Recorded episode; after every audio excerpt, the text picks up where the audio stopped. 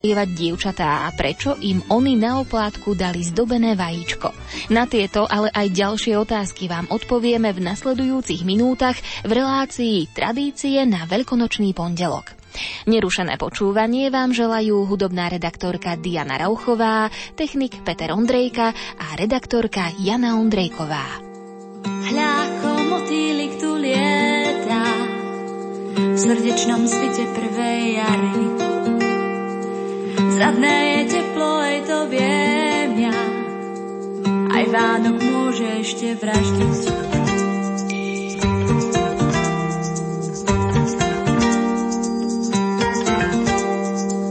Dotykom lúča krv sa búri, slničko v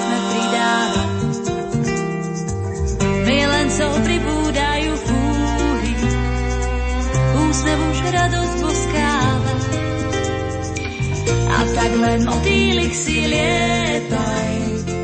Odchytaj smútky našich zím, nech klíčia si nového leta. Jarbičom plieska do koní,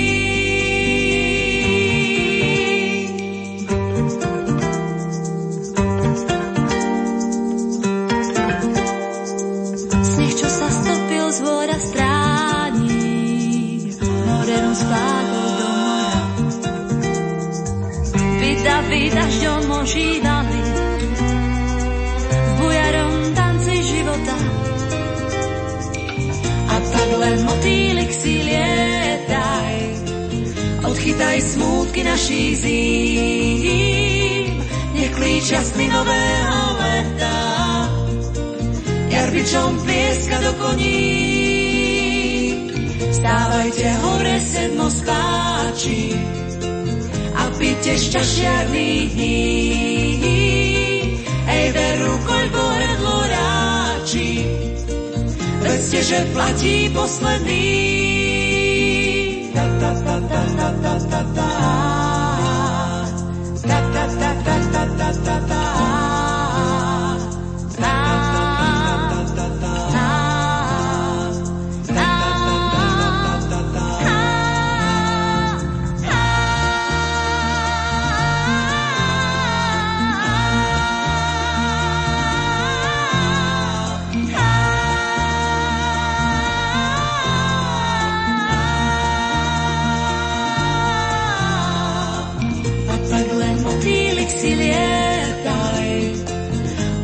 Chytaj smútky našich zím, nech klíča sny nového leta. Jarbičom tlieska do koní, stávajte hore sedmo spáči a pite šťašiarných dní. Ej, veru, koľko hrdlo ráči, vedzte, že platí posledný.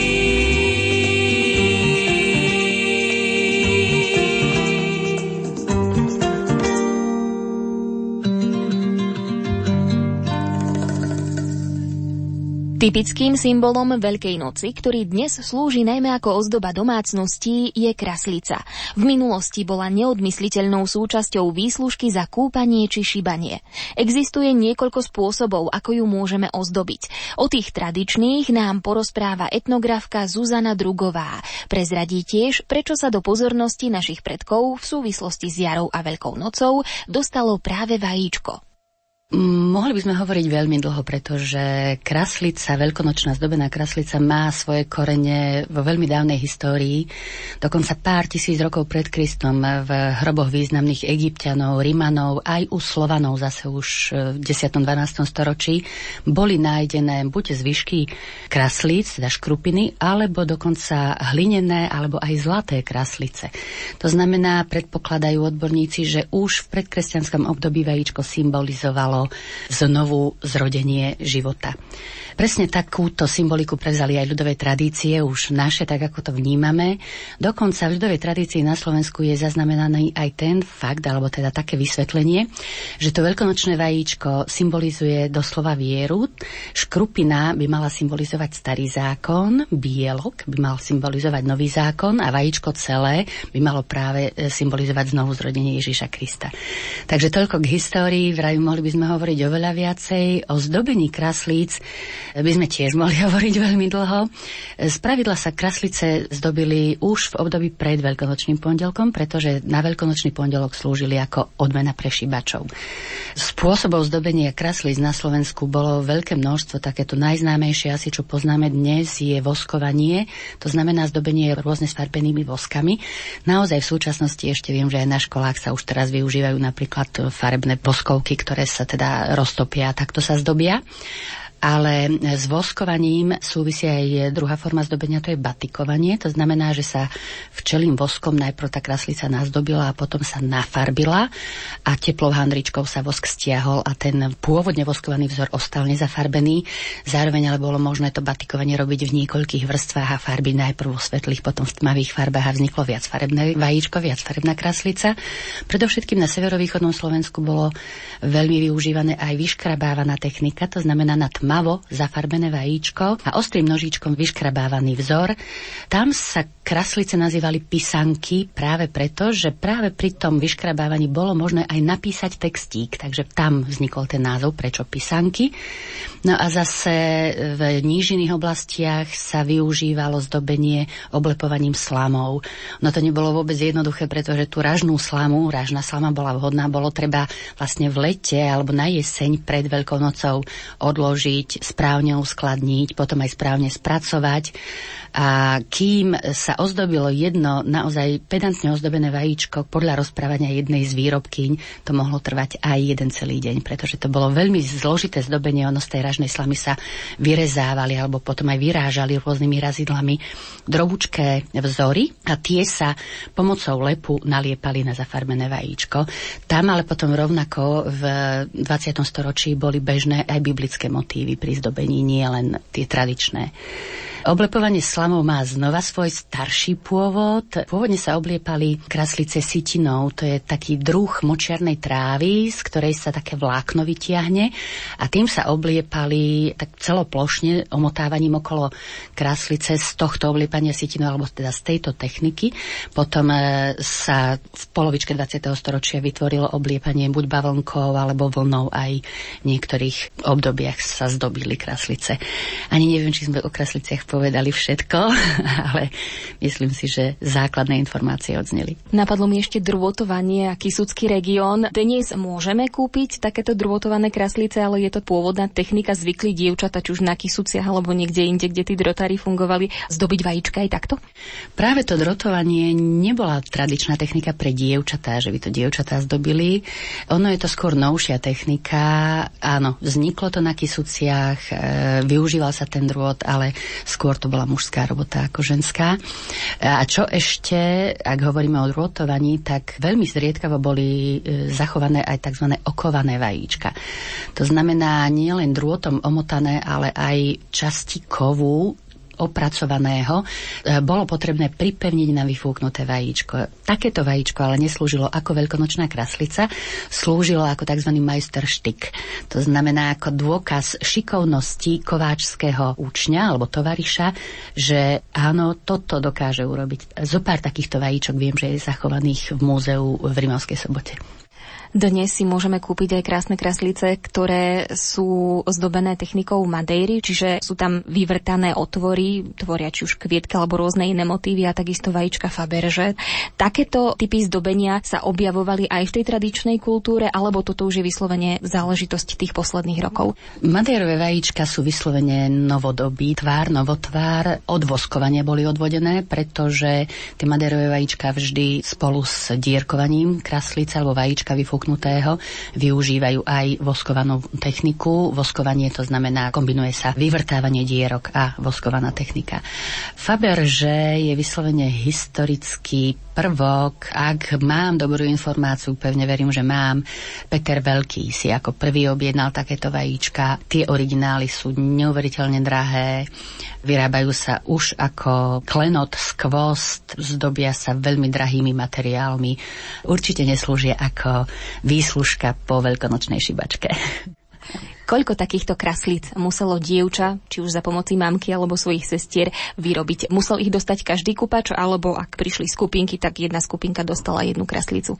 Určite musel dostať každý kúpač jednu kraslicu a tam potom ale bola stále možnosť pre to dievča, aby tou kraslicou dalo najavo, čo k tomu chlapcovi cíti. To znamená, priateľ dostal určite ináč zdobenú kraslicu ako ten chlapec, na ktorom dievčaťu záležalo.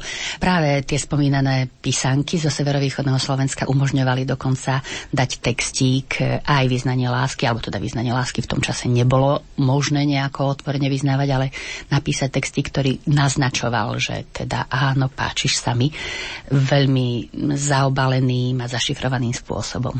Vyfúknuté vajíčko tvorilo základ tej kraslice, alebo sa tie vajíčka varili? Ono práve, že tá najstaršia forma boli varené vajíčka a ja som vlastne nespomenula tú najstaršiu formu zdobenia, to znamená farbenie rôznymi farbami, prírodnými pôvodne. Ja ešte som sa naučila od mojej starej mamy doma v Pozdyšovciach farbiť vajíčka cibulovou šupkou, ale farbilo sa cviklovou šťavou, vyvarením hrdzavého klinca vo vode z kyslej kapusty a vyvarením rôznych zelených tráv na zeleno alebo aj rôznych častí ovocných stromov, dreva z ovocných stromov. Takto rôznymi spôsobmi získať získavali rôzne farby prírodné. No a iba takto farbené vajíčka, to boli predovšetkým e, uvarené, natvrdo uvarené vajíčka, ktoré sa zafarbili. No a tie potom ale tvorili aj súčasť veľkonočných košíkov svetených, ktoré tiež na tom východnom Slovensku a v grekokatolických obciach, farnostiach doposiaľ sa svetia, ale to sa viaže s bielou sobotou a konzumácia obsahu košíka, pasky sa viaže zase s veľkonočnou nedeľou.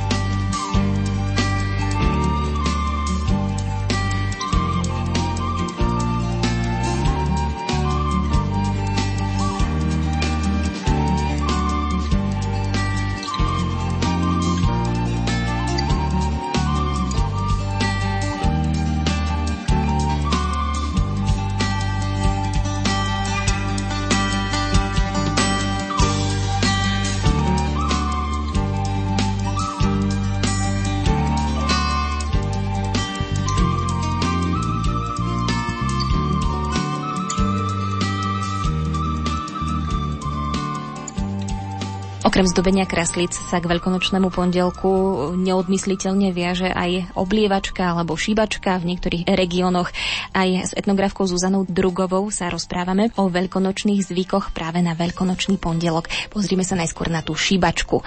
Začníme tým, že chlapci museli mať korbáče. Bolo treba nejako špeciálne ich pliesť z určitého počtu prútov, z určitého dreva v určitý deň, alebo to záležalo ľubovoľne na chlapcovi, kedy mal čas, narezal si, aké prúty chcel a aký bol šikovný, tak, tak si vlastne korbáč vyrobil. Všetko, čo ste spomínali, sa viaže s istým obdobím vývoja.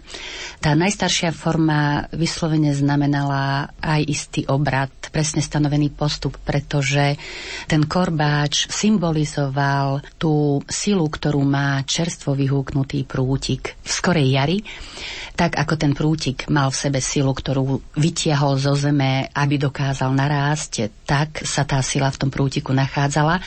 Tento prútik sa potom dostával do veľkonočného korbáča a pošibaním odovzdávala sa táto sila dievčatám a ženám, ktoré boli pošibané. Áno, pôvodne sa veľkonočné korbáče pliekli v osmoro, ako sa tomu hovorilo, to znamená z 8 prútov a najčastejšie sa používalo vrbové prútie, pretože to bolo také, ktoré keď je meké, je tenké a ľahko sa z toho dá upliesť ten korbáč. Samozrejme korbáč aj mládenci si ozdobili nejakou to stužkou, ale po vyšíbaní dostali aj od dievčat ďalšiu stužku spolu s kraslicou ako odmenu za šibačku. Keď hovoríme o šibačke, tá sa vyjazala predovšetkým so severnými regiónmi alebo so severnými časťami regiónov na Slovensku. V tých teplejších, južnejších oblastiach sa skôr používala oblievačka, ale musím povedať, že ten zmysel oblievačky a šibačky je rovnaký, pretože aj to oblievanie studenou vodou malo v sebe tú symboliku, aby dievčatá a ženy boli počas celého roku také čerstvé také bystré ako tá studená vodička, takže mm, ja by som sa ani dnes nebála tej studenej vody. Má to v sebe celkom iste aj ten taký pragmatický význam, veď sa budeme v podstate otužovať v ten veľkonočný pondelok. No a práve Banská Bystrica je región, alebo teda okolie Banskej Bystrice, kde sa spájali, bolo zo pár regiónov na Slovensku, kde sa aj šibalo, aj oblievalo a okolie Banskej Bystrice patrí medzi tieto regióny. To znamená, mládenci prichádzali s korbáčmi, ale aj s vedrom plným vody. E, ja som veľmi rada, ak sme hovorili o tom vývoji korbáča, tak e, dnes už asi nenájdeme tak často ten korbáč, že by si ho mládenec sám uplietol, nachystal z tých čerstvých 8 prútikov. Korbáče sa už buď kupujú, alebo sa vyrábajú jednoduchším spôsobom. Myslím si, že to nie je dôležité. Dôležité je, že ten mládenec potom korbáči siahne a ide vyšíbať a v tomto zmysle mi veľkú radosť robia členovia folkovných súborov po celom Slovensku, pretože sa Sama to vidím, mám doma troch synov, ktorých na veľkonočný pondelok doma nemáme, pretože so svojimi kamarátmi zo súborov nakladajú do auta 50 litrové sudy, berú vedrá, berú korbáče a obchádzajú dievčatá, aby ich vyoblievali a vyšíbali. Je to tradícia, ktorá je v posledných rokoch viac oživená. Naozaj pred tými 20 rokmi, 30 rokmi sa to chodilo oblievať na veľkonočný pondelok oveľa menej.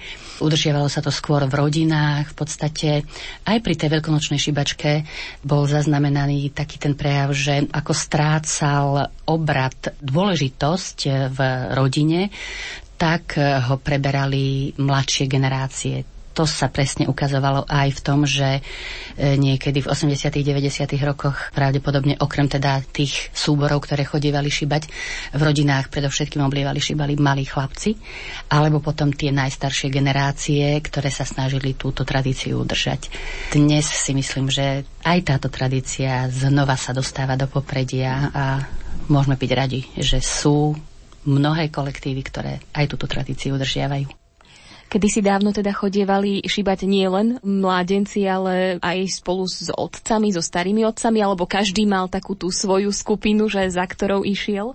Vždy sa to delilo generačne, teda v tom konkrétnom období. To, čo máme zaznamenané ako taký vzor veľkonočnej oblievačky, je, že mládenci sa väčšinou po vrstvách, keď bola väčšia dedina, keď bola menšia dedina, dali sa všetci mládenci dokopy, to znamená slobodní mládenci, a išli oblievať slobodné dievčence. Ale už to museli byť dospelé, teda tie, ktoré boli prijaté medzi dievky do dievockého stavu a rovnako mládenci, ktorí boli prijatí do mládeneckého stavu. Vo väčších dedinách mohlo chodiť aj viacej takých týchto skupín, pretože sa vždy dávali do tzv. vrstvy alebo v generácii vo veku, v roku. E, rôzne si to nazývali a teda primerane veku chodili mládenci za zodpovedajúcou vekovou kategóriou dievčat. Inú časť zvykov dodržiavali ženatí, ktorí buď ešte bezdetní alebo potom s malými synmi obchádzali rodinu a oblievali rodinné príslušníčky. Nesmela samozrejme chýbať krstná mama, to znamená aj ocko išiel poliať svoju krstnú mamu, aj synček išiel s ockom poliať svoju krstnú mamu zasa. A v tejto forme oblievačky tá intenzita bola podstatne menšia ako u tých mládežníckých skupín. To znamená, dospelé ženy už neboli väčšinou oblievané veľkým množstvom vody, ale iba tak symbolicky. Ale bola to voda. Aj keď bolo obdobie tiež koncom 20. storočia, vlastne v mestách sa to začalo aj skôr, aby to bolo také kultivovanejšie, tak to veľké množstvo vody sa menilo najprv na menšie množstvo vody a potom teda na nejaké tie voňavky. Postupne sa tento zvyk takýmto spôsobom zmenil aj v dedinách. Ale znova poviem, myslím si, že ide o ten koniec 20. začiatok 21. storočia. V poslednom období skôr fixujem návrat k vode s tou všetkou symbolikou, ktorá ona v sebe má.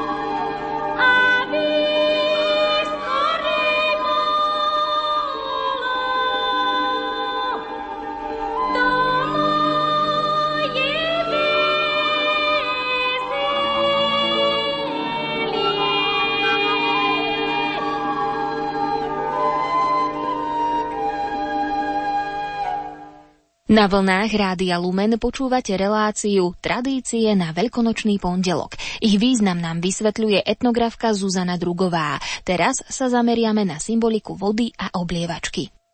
Voda predovšetkým ako čerstvá tečúca voda sa vyskytuje vo veľkonočných zvykoch a viaže sa aj k zelenému štvrtku, veľkému piatku, dokonca obradné kúpanie ľudí a obradné kúpanie zvierat, brodenie koní na zelený štvrtok, na veľký piatok. To znamená, toto je ten základ tej vody, to je ale tá tečúca voda. Ono je fakt, že aj veľkonočná oblievačka v tej svojej pôvodnej forme sa odohrávala predovšetkým pri tečúcej vode. To znamená, ak aj to dievča bývalo trošku ďalej od potoka, tak ho dotiahli k tomu potoku a obliali ju vo vode, pretože toto bola tá dôležitá časť. Určite očistná funkcia, voda, možno tam niekde potom aj tá prítomnosť nejakej tej vône a mydla v istom období, čo sme spomínali a samozrejme voda ako tá, ktorá je životodárna, ktorá teda nie len, že prináša zdravie, ale dáva celkové život. Dnes nie je problém pre dievčatá niekoľkokrát sa prezliecť, keď ich okúpu mládenci, ako to bolo v minulosti. Tam zrejme mali jeden kroj, taký ten sviatočný a ten si asi šetrili, či naopak obliekli sa doň a vydržali v mokrom kroji. No inú možnosť nemali. Ale musíme si uvedomiť, že e, v tom období, keď sa to takýmto spôsobom oblievalo, tak e, boli naši predkovia podstatne otužilejší. E, nežili vo vykúrených bytoch, tak ako žijeme my, ale žili v malých e, domčekoch, ktoré sa vykúrili, keď sa tam parilo a v období Veľkej noci už málo kedy sa aj nejako pravidelne kúrilo. Takže áno, boli otužilejšie, áno, vyobliekali sa, pretože to bola veľká sláva, keď tí mládenci prišli, hlavne teda dievčatá, ktoré sa už chceli vydať a veľkonočná oblievačka bola jednou zo spoločenských príležitostí, kde sa k tomu tí dievčatá mohli priznať, že áno, už, už by som sa aj vydávala. Takže určite boli vyobliekané a ak mali do čoho, prezliekli sa ak nemali do čoho. Ono zase po oblievačke, lebo oblievať sa mohlo iba do poludnia, do 12. Zase na druhej strane na Orave vraj mladenci chodevali oblievať už hneď po polnoci, v pondelok na veľkonočný pondelok, takže ten časový úsek bol dostatočne dlhý, ale po obede už aj za cenu toho, že to dievča ostalo doma v niečom suchom a nie takom parádnom, ale veľkonočná oblievačka musela byť vyparádená. Čo by sa stalo, ak by k nejakej dievčine tí kupači neprišli? Vydýchla by si, alebo by bola naopak nešťastná? No bola by nešťastná, pretože to znamenalo obrovské poníženie pred celým spoločenstvom, v ktorom e, to dievča žilo. Ono, dedinské spoločenstvo malo obrovskú výchovnú funkciu, pretože to, čo my už dnes fixujeme ako nejaké tie klebety, iba v tej negatívnej konotácii, ono v období bez internetu, bez televízie, bez rozhlasu, dedinské spoločenstvo práve tým, ako spoločne hodnotili správanie ľudí, bol veľmi dôležitý faktor na to, aby sa mravy, aby sa zachovávali, aby sa zachovávali tradície, aby sa dodržiavalo to, e, na čo bolo to spoločenstvo zvyknuté. Takže určite dievča, keď neprišli k nej oblievači, veľmi sa vyľakalo, pretože to mohlo znamenať veľmi veľa zlého. V podstate podstate takéto dievča mohlo mať veľký problém napríklad s výdajom.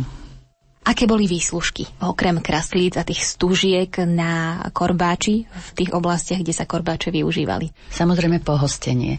Pohostenie, ktoré ostalo z veľkonočnej nedele, vždy tam e, bolo vajíčko, šunka, klobása, údeniny ako symbol hojnosti a bohatstva, bravčové meso, predovšetkým využívané v neskorších obdobiach sa potom e, už do veľkonočného košíka, lebo v podstate aj na ten veľkonočný pondelok bolo pohostenie z tých istých jedál, ktoré sa nachádzali vo veľkonočnom košíku, tak potom sa už tam dávali napríklad aj pomaranče ako symbol toho, že máme na pomaranč, tak sme si ho tam mohli dať.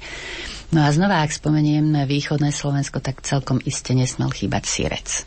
Posledné obradové jedlo, sirec, sirek, žltá hrudka, rôzne sa to volalo. Je to posledné zachované obradové jedlo na Slovensku. Znamená to, že sirec východne doteraz neuvarí inokedy iba na Veľkú noc, iba do veľkonočného košíka. Nachystá sa v sobotu, posvetí sa a je sa. Fakt je, že ja napríklad doma sirec počas Veľkej noci varím aj 2-3 krát ale mimo Veľkej noci nikdy. Takže musíme si ho dostatočne užiť počas Veľkej noci. No a jeho podstata je veľmi rýchly, stručný recept.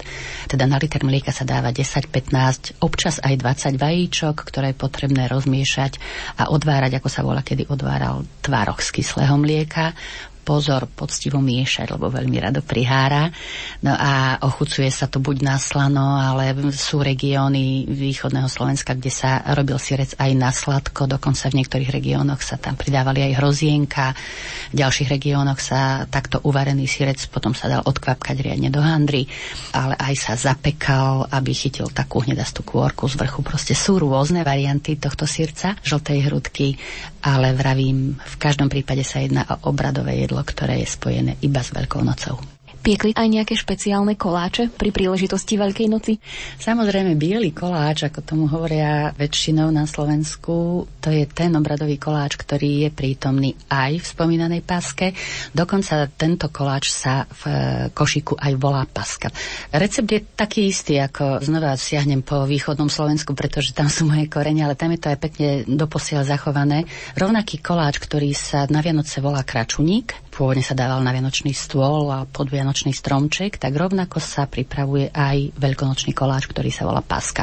Má trochu iný tvar, ale zase tie veľkonočné koláče na celom Slovensku naozaj v rôznych regiónoch mali rôzne tvary, boli okrúhle, boli podlhovasté, mohli mať uprostred dieru. Vždy ale sa znova jednalo o obradový koláč, obradový chlieb, niečo na spôsob možno dnešnej vianočky, ale menej sladké a musel byť tento biely koláč súčasťou slávnostného stola, slávnostného občerstvenia. Rovnako sa dával svetil v paske v košíku a rovnako sa ponúkal pondelkovým šibačom.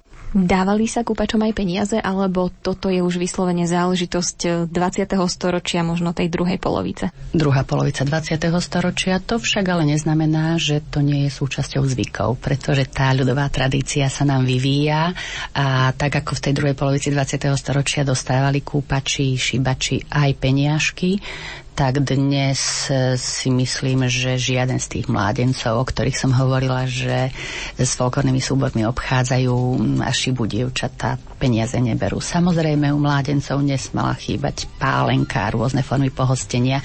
To zase súviselo s regiónom víno, pálenka, rôzne druhy páleného.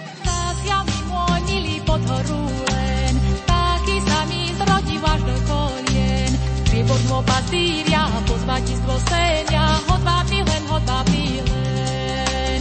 Prieborno pasíria, pozvatistvo senia, hodvábny len, hodvábny len.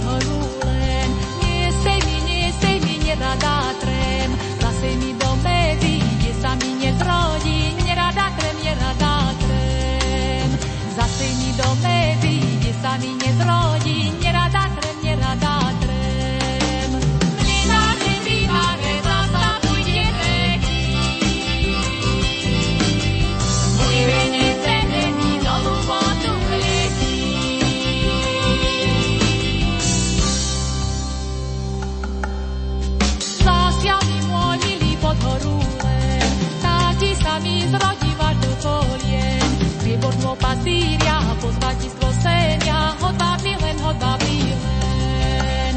Prijebodno pa Sýria,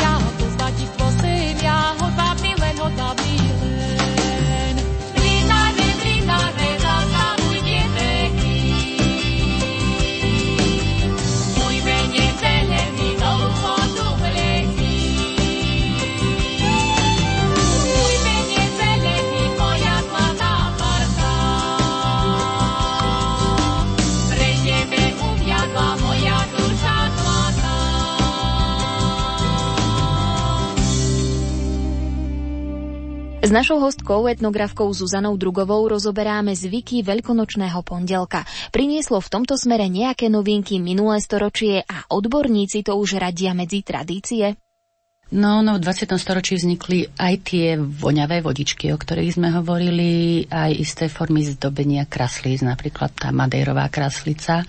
Ale čo je taká zaujímavosť, keď sme hovorili o veľkonočnej oblievačke, tak v 20. storočí vzniklo aj oblievanie hasickou striekačkou, čo teda pozdravujem všetky dievčatá, ktoré to absolvovali. Viem však, že v prostredí hasických zborov je tento zvyk výnimočne, ale predsa ešte stále udržiavaný a ak správne predpokladám, príde čas aj na jeho revitalizáciu a podstatne širšie rozšírenie, pretože je to veľmi svojské. Ak som ja spomínala aj to oblievanie členov folklórnych súborov, tak už sme si mohli všimnúť, že v posledných rokoch naozaj po rôznych formách siahajú mládenci, ak niekedy v minulosti chodili možno do vzdialenejších oblastí na vozoch, na kočoch, tak videla som už aj oblievanie, kde e, na traktor, na vlečku za traktorom naložili kotlík, v ktorom zohrievali vodu, aby teda to dievča neobliali až tak studenou vodou. Je to veľmi veľká modifikácia. Ja ako etnolog v podstate s touto teplou vodou vôbec nemôžem súhlasiť, pretože tam chýba to želanie zdravia takej čerstvej dievčiny počas celého roka, aká je čerstvá tá studená voda. Aké boli zvyky v mestskom prostredí? Máme nejaké zmienky o tom, čo sa robilo na veľkonočný pondelok, alebo sem prichádzalo v podstate to isté, čo bolo aj na dedine? Veľkonočný pondelok bol veľkonočný pondelok aj v meste, ale všetky tie zvyky boli samozrejme také distingovanejšie, také slušnejšie možno, alebo e, možno aj formálnejšie.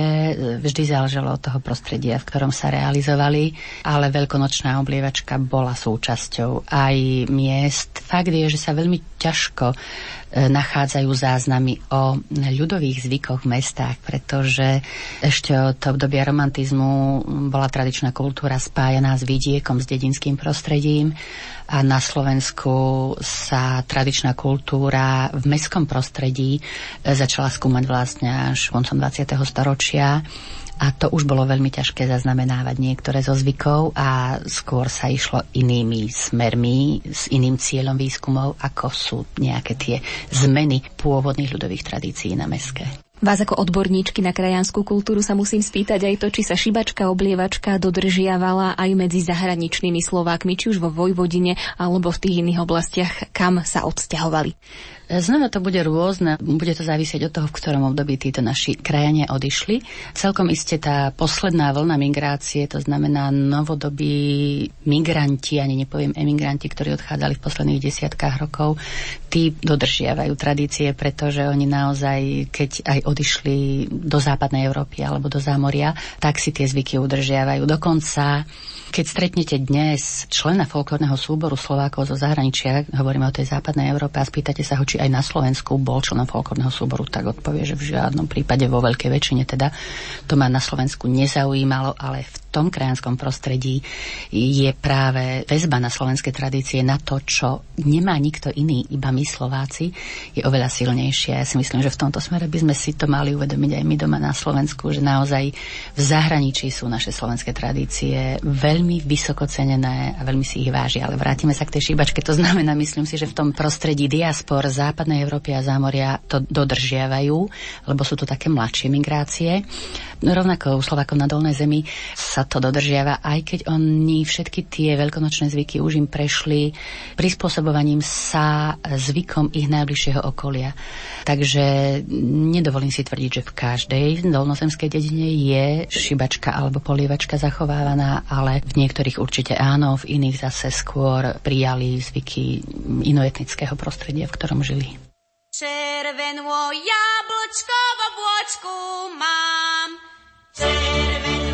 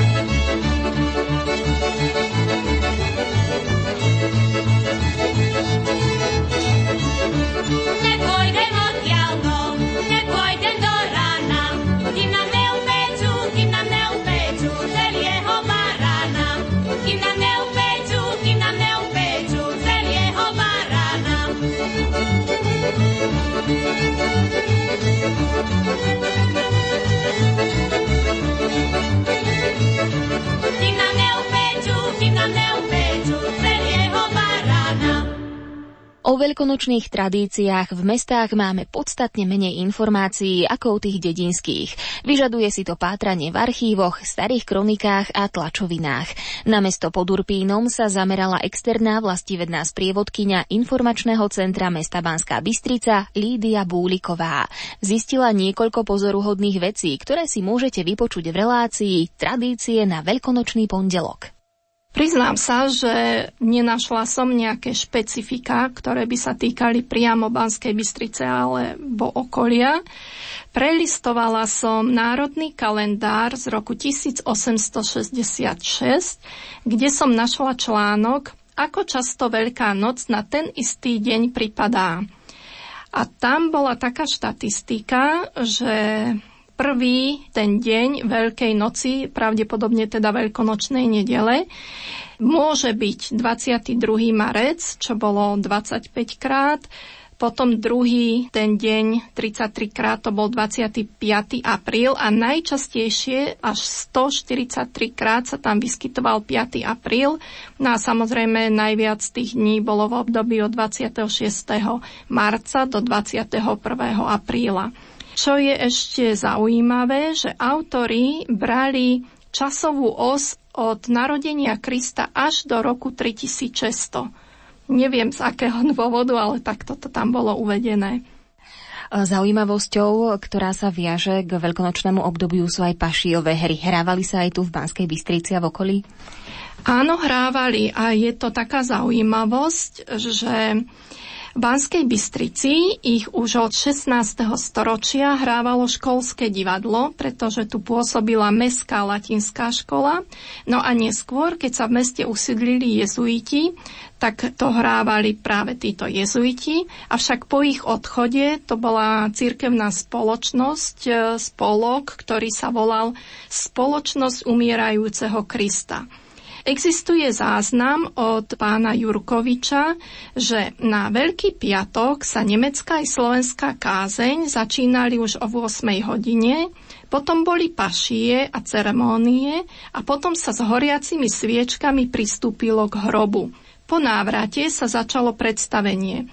To predstavenie sa konalo v hradnom areáli na mieste budúcej školskej telocvične. To miesto mešťania nazvali Comedy House a to na drevenom javisku, ktoré postavili meskí tesári. Potom od polovice 18. storočia bolo za jezuitským kolegiom postavené gymnázium a na poschodí malo už stále javisko. Takže tieto pašiové hry sa hrávali tam a nie už vonku pod stromami. Pašiové hry sa hrávali v podstate až do konca toho 19. storočia, ale v meste táto tradícia skončila oveľa skôr a oveľa dlhšie sa zachovala len na okolitých dedinách s tým, že najdlhšie to bolo pravdepodobne práve na Španej doline, kde sa nachádza kaplnka Božieho hrobu. Tá mestská kultúra bola predsa len trošku odlišná od tej vidieckej a to samozrejme ovplyvňovalo aj život v meste. Aká bola tá mestská hierarchia, kto bol na čele a ako boli tí ľudia vlastne jednotlivo usporiadaní po tých sociálnych vrstvách. E, nie je to špecifikum Banskej Bystrice, ale všeobecne možno konštatovať, že v Banskej Bystrici meštianstvo ako samostatná spoločenská vrstva sa formuje už od 14. storočia. Meštenia bývajú v honosných ringových domoch, to znamená v domoch na námestí, neskôr aj v priľahlých uliciach, ale pozor, nie všetkých. Špecificky to bola dnešná Národná ulica, Kapitulská ulica, bývala Parková a Súdoba doba. Boli to samozrejme najbohatší občania, ale aj spoločensky najvplyvnejší. To znamená, že sa podielali na riadení mesta, boli členovia Mestskej rady. Tú strednú vrstvu potom e, tvorili remeselníci, obchodníci a tovariši, ktorí osídľovali ulice okolo centra. Takmer najnižšou vrstvou boli pomocné sily, služobníctvo, mestská chudoba, ktoré obývali buď dvory tých e, meštianských domov, tých obytných častí, alebo drevené domce pod hradbami. No a osobitnú vrstvu potom tvorili mestskí žobráci. Takým prechodom medzi mestom a dedinou boli obyvatelia prímeských častí, ktorí pestovali zeleninu, poľnohospodárske plodiny pre trh. Samozrejme, že mešťania viedli aj špecifický spôsob života, ktorý bol odlišný od toho tradičného, dedinského. Odlišovali sa od tých dedinčanom spôsobom rozprávania. Takisto, čo sa týka odievania, boli veľké odlišnosti medzi mestom a dedinou. Napríklad až do 19. respektíve 20. storočia existoval aj taký meský kroj, ale tento sa dochoval iba v Brezne. V Banskej Bystrici sa nikdy nepoužíval. Potom napríklad gazdovia vždy nosili len čižmy, nikdy nie poltopánky ako tí mešťania. No a samozrejme mešťania odsudzovali takisto poverčivosť dedinčanov, Dobre poznali aj tie dedinské zvyky, ale nestotožňovali sa s nimi. To znamená, že oni aj počas tých veľkonočných sviatkov, tým, že boli nábožensky založení, prísne dodržiavali pôs všetky tie cirkevné obrady jedlá, ale tie ostatné ľudové zvyky, ktoré boli skôr viazané na to dedinské prostredie, to im bolo cudzie a to už nedodržiavali.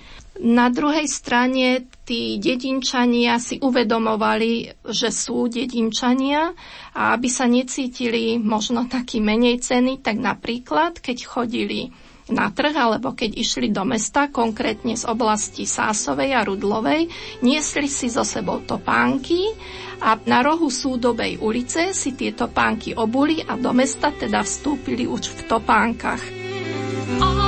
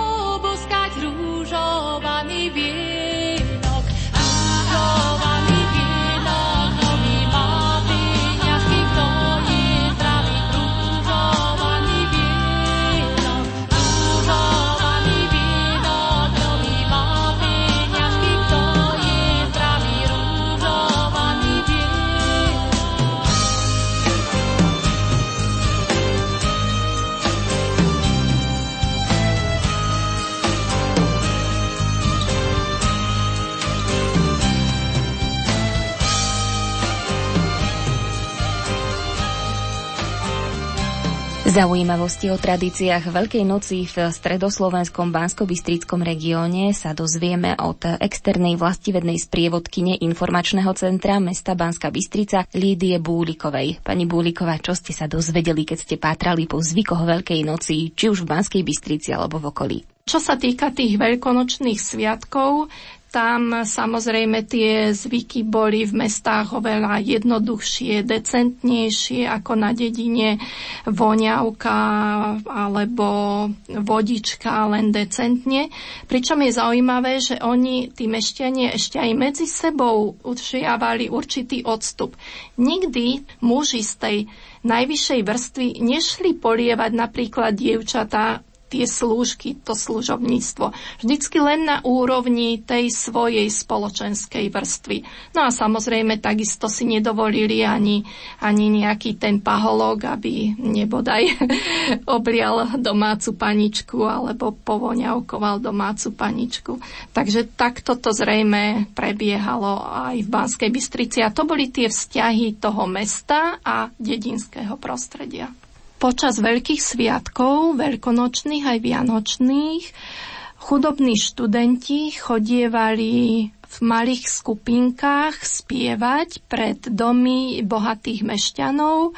Vždy pred oblokom, oknami zastali, zaspievali niekoľko nábožných pesničiek a domáci mešťania im za odmenu dávali, väčšinou to boli teda finančné dary, ktoré potom študenti odozdávali svojmu učiteľovi Učiteľ e, im z toho nejakú malú čiasku za odmenu nechal, ale považovalo sa to za zdroj príjmov pre tú školu a bolo to naozaj oficiálne aj mestom povolené.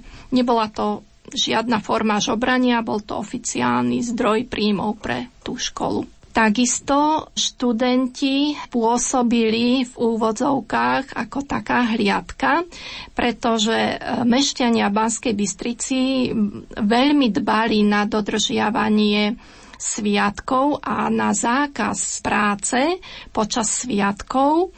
A práve tieto študentské hliadky chodili kontrolovať remeselníkov, či náhodou počas tých veľkých sviatkov nevykonávajú prácu, ktorá nesmela byť robená. A stalo sa naozaj, že takáto študentská hliadka odhalila jedného remeselníka a dosť takým brutálnym spôsobom mu tie jeho výrobky vlastne zničili na znak toho, že porušil zákaz práce počas Veľkého sviatku. Má Banská Bystrica nejaké špecifikum, čo sa týka Veľkej noci, Veľkonočného pondelka v 20. storočí, v tom minulom storočí, či už na začiatku, alebo potom aj v tých neskorších rokoch? Môžeme spomenúť druhú polovicu 20. storočia zo spomienok pamätníkov, a to konkrétne oblievačku na Králickej chate. Svojho času tam bol chatár Emil Drost a on si vymyslel takú zaujímavosť pre svojich hostí, alebo skôr hostky, že v období Veľkej noci, zvyčajne keď bývalo teplo, tak mladé dievčatá sa tam pred chatou opaľovali alebo odpočívali. Pred chatou bol stojan, statív, na statíve bol fotoaparát, tam bol pripravený fotograf a vždy ten majiteľ chaty, ten pán Dros, si vytipoval nejaké najkrajšie dievča spomedzi tých, ktorí boli pred chatou, požiadal ju, či by sa s ním nešla odfotografovať pred chatu, lebo že sa pripravuje kniha o chate. Samozrejme, dievča súhlasilo. On sa s ňou postavil pred chatu, pred schodíky. Samozrejme mal aj svojho pomocníka, tým bol oblievač, ktorý mal vedro vody, ktorý bol na poschodí v izbe, ale tá izba mala lóžiu. A on, majiteľ chaty, teda pán Chatár, keď ustúpil do pozadia, tak to bol signál pre toho oblievača, aby vyšiel na loďiu a na nič netušiace dievča vylial vedro vody. Samozrejme, že to za veľkého úspechu okolitých divákov. No a keď opadlo načenie, alebo dievčatá odišli, možno prišla ďalšia skupinka, na druhý deň ďalšia, pán Chatár sa aj takto zabával na Veľkú noc. Thank you.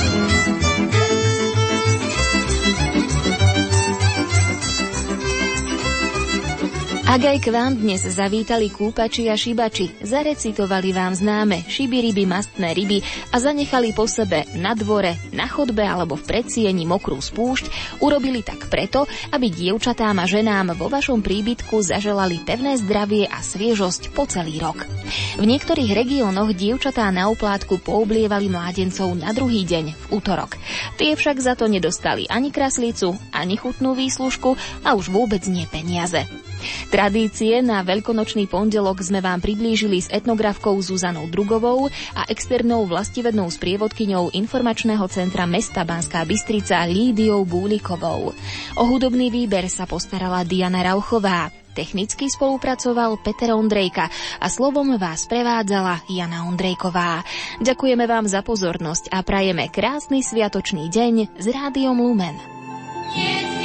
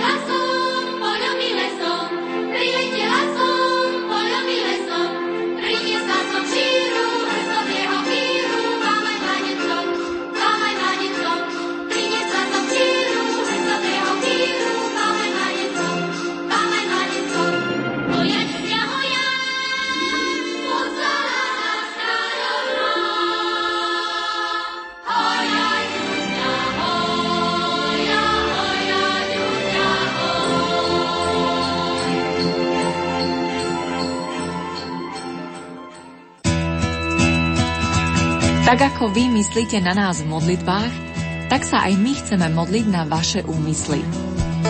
Na stránke lumen.sk každý deň zverejňujeme vaše prozby, za ktoré sa modlia kňazi z nášho rádia. Úmysly vašich modlitieb nám môžete posielať e-mailom na adresu úmysel.lumen.sk Aj vďaka vám sme Rádio Lumen.